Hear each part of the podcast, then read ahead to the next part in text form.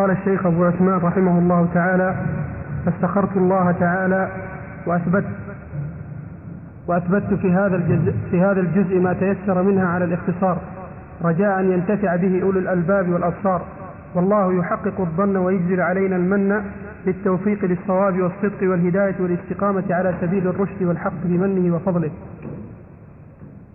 معتقد أصحاب, معتقد أصحاب الحديث في صفات الله. قال الشيخ أبو عثمان قلت وبالله التوفيق. طيب نحن سبق أن تحدثنا عن سبب تأليفه لهذا وذكرنا أن الشيخ رحمه الله تعالى ذكر ومدح أئمة أئمة السلف الذين استقى منهم ومن أقوالهم هذه العقيدة مدحهم بأنهم دعوا إليها ودعوا إلى أن يعم نفعها وبركتها ويمنها ويقول إنهم أفضوا إلى ما قدموا من ثواب أي أن جهودهم التي بذلوها في سبيل الدعوة لهذه العقيدة قد أفضوا إليه عند ربهم سبحانه وتعالى. ثم ذكر أنه أثبت في هذا الجزء ما تيسر واستخار الله سبحانه وتعالى أن يجعلها على سبيل الاختصار وكونه جعلها مختصرة ذكر الهدف منه وهو رجاء أن ينتفع بها أولو الألباب والأبصار لأن الكلام المختصر يعم نفعه. أما المطولات جدا فإن نفعها ربما يقتصر على نوع من الناس أو العلماء منهم أو طلبة العلم منهم. فمثل هذه العقيدة المختصرة يعم نفعها بإذن الله تعالى. ثم شرع ليذكر ما تيسر له من هذه العقيدة. بالنسبة للعنوان في بعض النسخ المذكور في وسط الكتاب هذا ليس من كلام الصابوني وإنما هو من كلام بعض المحققين. نعم. قال الشيخ أبو عثمان قلت وبالله التوفيق إن أصحاب الحديث المتمسكين بالكتاب والسنة حفظ الله أحياءهم ورحم أمواتهم يشهدون لله, لله تعالى بالوحدانية وللرسول صلى الله عليه وسلم بالرسالة والنبوة. ويعرفون ربهم عز وجل بصفاته التي نطق بها وحيه وتنزيله أو شهد لها أو شهد له بها رسوله صلى الله عليه وسلم على ما وردت الأخبار الصحاح به ونقلته العدول والثقات عنه ويثبتون لله جل جلاله منها ما أثبت لنفسه في كتابه وعلى لسان رسوله صلى الله عليه وسلم. ولا يعتقدون تشبيها لصفاته بصفات خلقه فيقولون إنه خلق آدم بيده. نعم إلى هنا يكفي.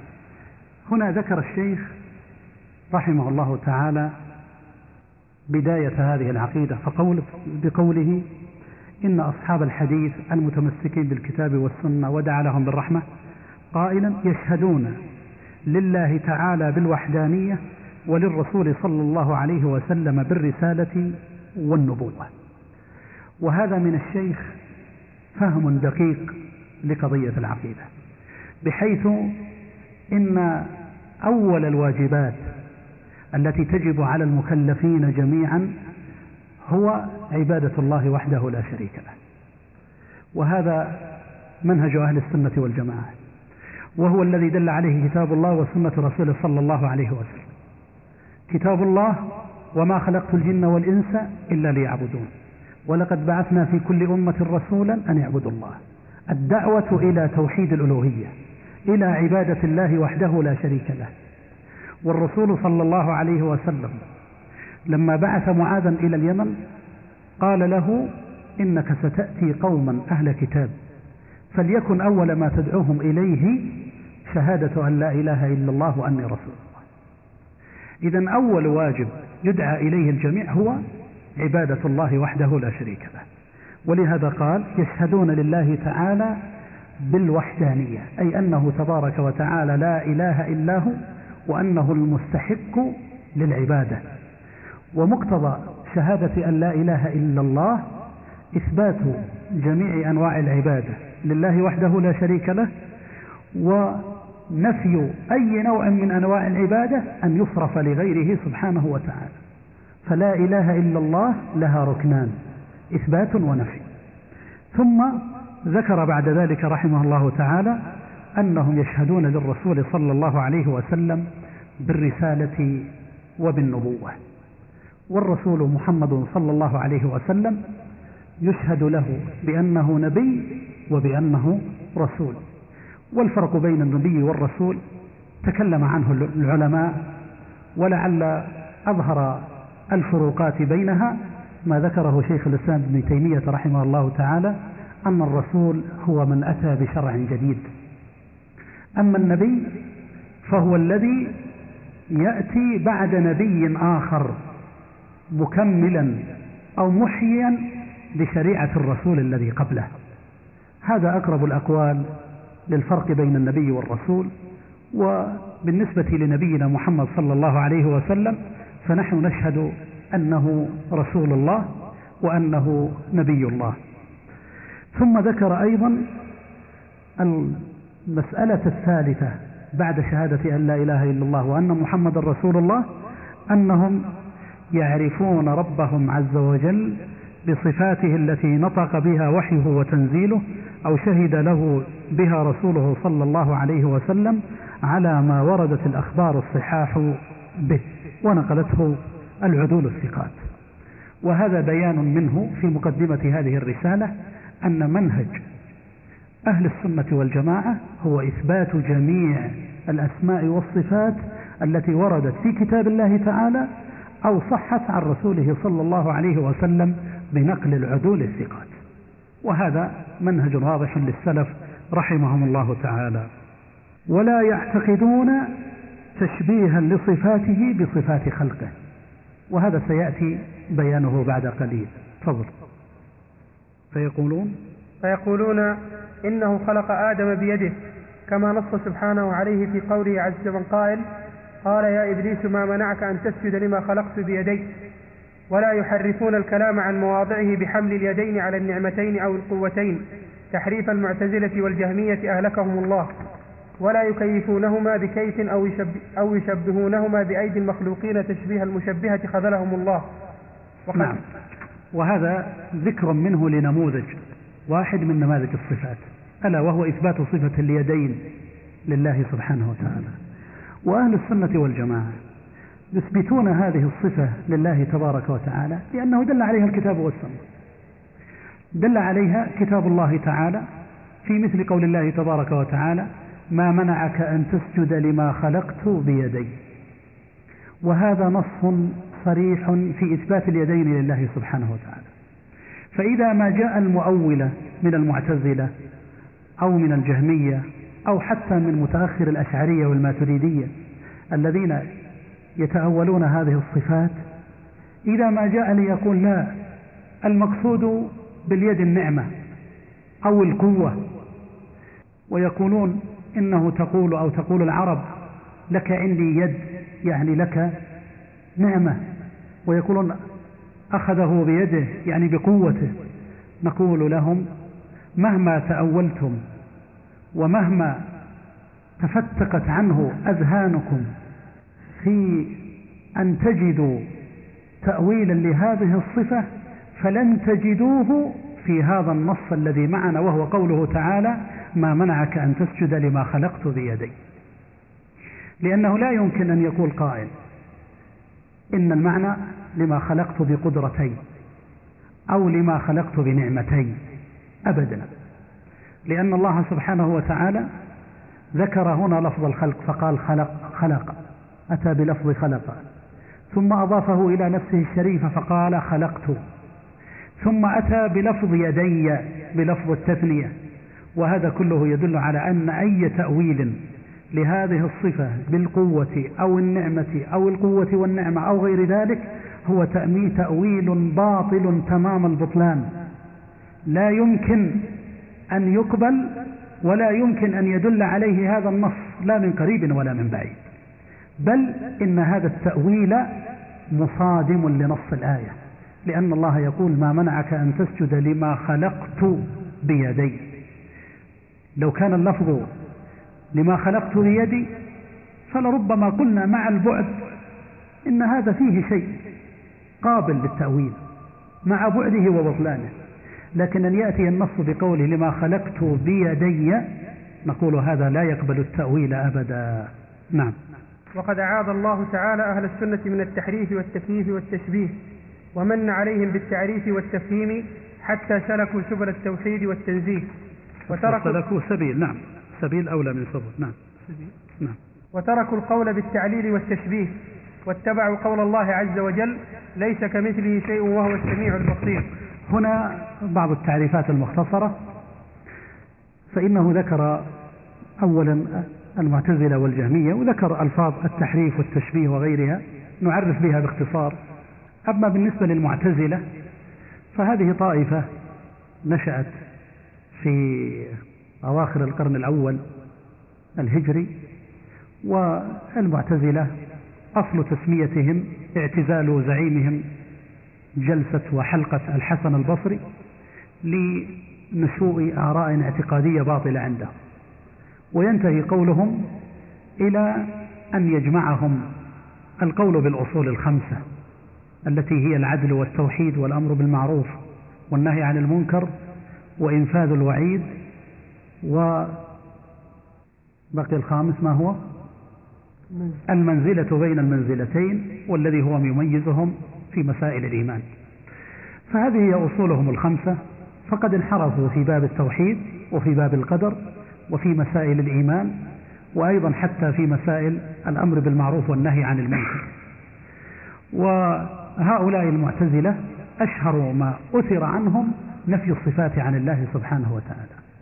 وهم يثبتون الأسماء لكن إثباتهم للأسماء لم ينفعهم شيئا لأنهم أثبتوا الأسماء أعلاما محضة لا تدل على صفة فهم إما أنهم يقولون إن الله من أسمائه العليم لكن بلا علم القدير لكن بلا قدرة. أو أنهم يقولون هو عليم وقدير وسميع وبصير وهذه أعلام محضة لا تدل على معنى. ومعنى قولهم أعلام محضة أي أنها أعلام لا يفهم من ألفاظها دلالة.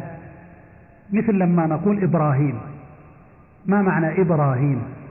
كلمة إبراهيم بحروفها ليس لها دلالة إلا أنها اسم أعجمي. لا يدل على شيء. فهم يريدون أن يقولوا إن اسمه تعالى العليم القدير الخبير أعلام محضة لا تدل على صفة وهذا كله باطل. بل أسماؤه سبحانه وتعالى دالة على صفات كماله. فالعليم يدل على صفة العلم والقدير يدل على صفة القدرة وهكذا. وأهل السنة والجماعة يثبتون صفات الله سبحانه وتعالى جميعا سواء ما كان منها مما ورد قبل قليل مثل صفة اليدين أو غيرها يثبتونها لله تبارك وتعالى على ما يليق بجلاله وعظمته. يثبتونها ويبتعدون عن التحريف. والتحريف هو الميل بالنصوص عن معانيها الصحيحة. وهذا التحريف نوعان. تحريف الألفاظ. مثلا يأتي بلفظ وارد فيزيد فيه حرفا ليحرف المعنى. مثل ما يقوله بعض المبتدعة في قول الله تبارك وتعالى الرحمن على العرش استوى. فجاءوا وحرفوا اللفظ وقالوا استوى معناه استولى. شبيه بتحريف اليهود لما قال لهم الله ادخلوا الباب سجدا وقولوا حطة فزادوا حرفا وقالوا حنطة في شعير. وهذا من تحريف الألفاظ.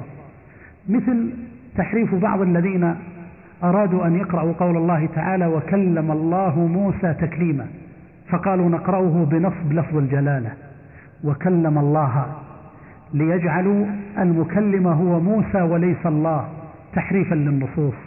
فهذا وأشباهه من باب تحريف الألفاظ. النوع الثاني هو تحريف المعاني وهو الغالب على أهل الكلام لأنهم لا يستطيعون رد النصوص مباشرة أي أن أهل الكلام لا يستطيع أن ينكر قوله تعالى الرحمن على العرش استوى أو قوله تعالى ويبقى وجه ربك لأنه لو أنكر هذا لكفر لأن من أنكر حرفا من كتاب الله سبحانه وتعالى فهو كافر. فماذا صنعوا؟ قالوا لا نحن نثبت النص ونقول به ونؤمن به ونصدق. ثم بعد ذلك يأتون ليقولوا لكننا نقول إن المعنى ليس هو المتبادر. عند أولئك الناس من المشبهة والحشوية وغيرهم يقصدون أهل السنة والجماعة. يقولون لا هذا المعنى له معنى آخر. فإذا جاء مثل قول الله تعالى وجاء ربك. قالوا لا لا يفهم أن صفة المجيء قائمة بالله سبحانه وتعالى كما يليق بجلاله وعظمته. لا هناك أحيانا في اللغة العربية تحدث كلمة فالمقصود بقوله تعالى وجاء ربك أي وجاء أمر ربك. فقولهم وجاء أمر ربك هذا تحريف. تحريف معنوي للنص. لأن النص يدل على إثبات صفة المجيء لله سبحانه وتعالى. وهؤلاء حرفوا النص فجعلوا الذي يجيء هو أمره أو ملك من الملائكة أو غير ذلك.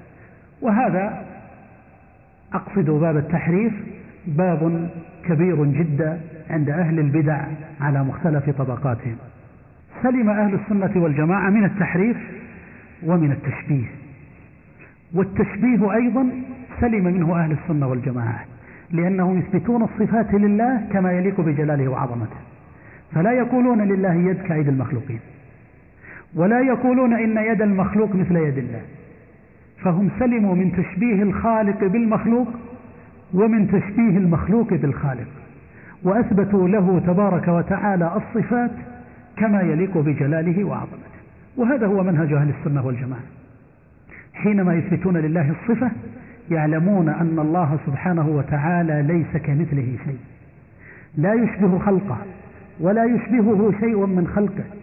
كما قال سبحانه وتعالى عن نفسه وما قدر الله حق قدره والأرض جميعا قبضته يوم القيامة.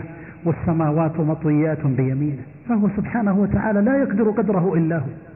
ولا يخطر ببال الإنسان أبدا أن الله سبحانه وتعالى في صفة كذا أو كذا أنها مثل كذا أو كذا من المخلوقات.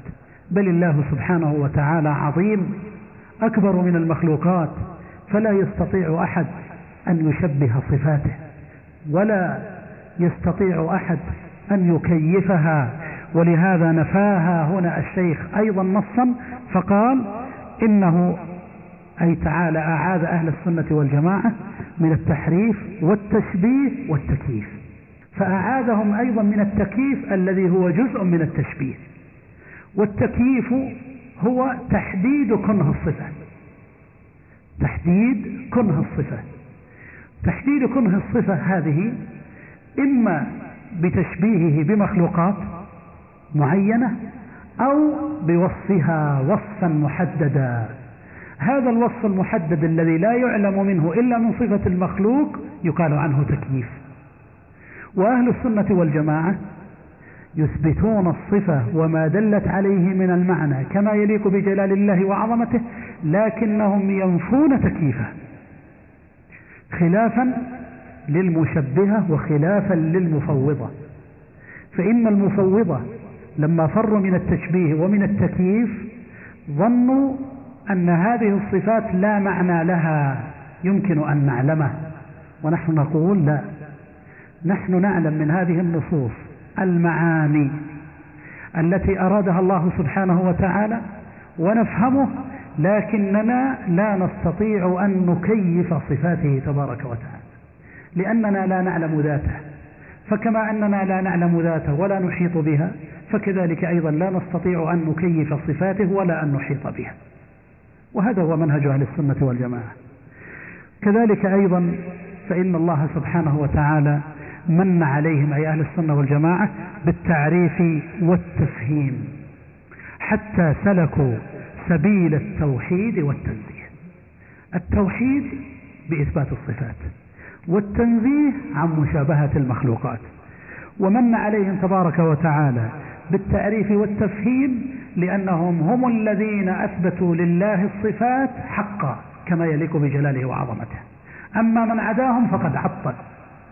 المعتزلة والجهمية الذين نفوا الصفات أو أولوها هؤلاء عطلوا الصفات. عطلوا الله عن صفات كماله.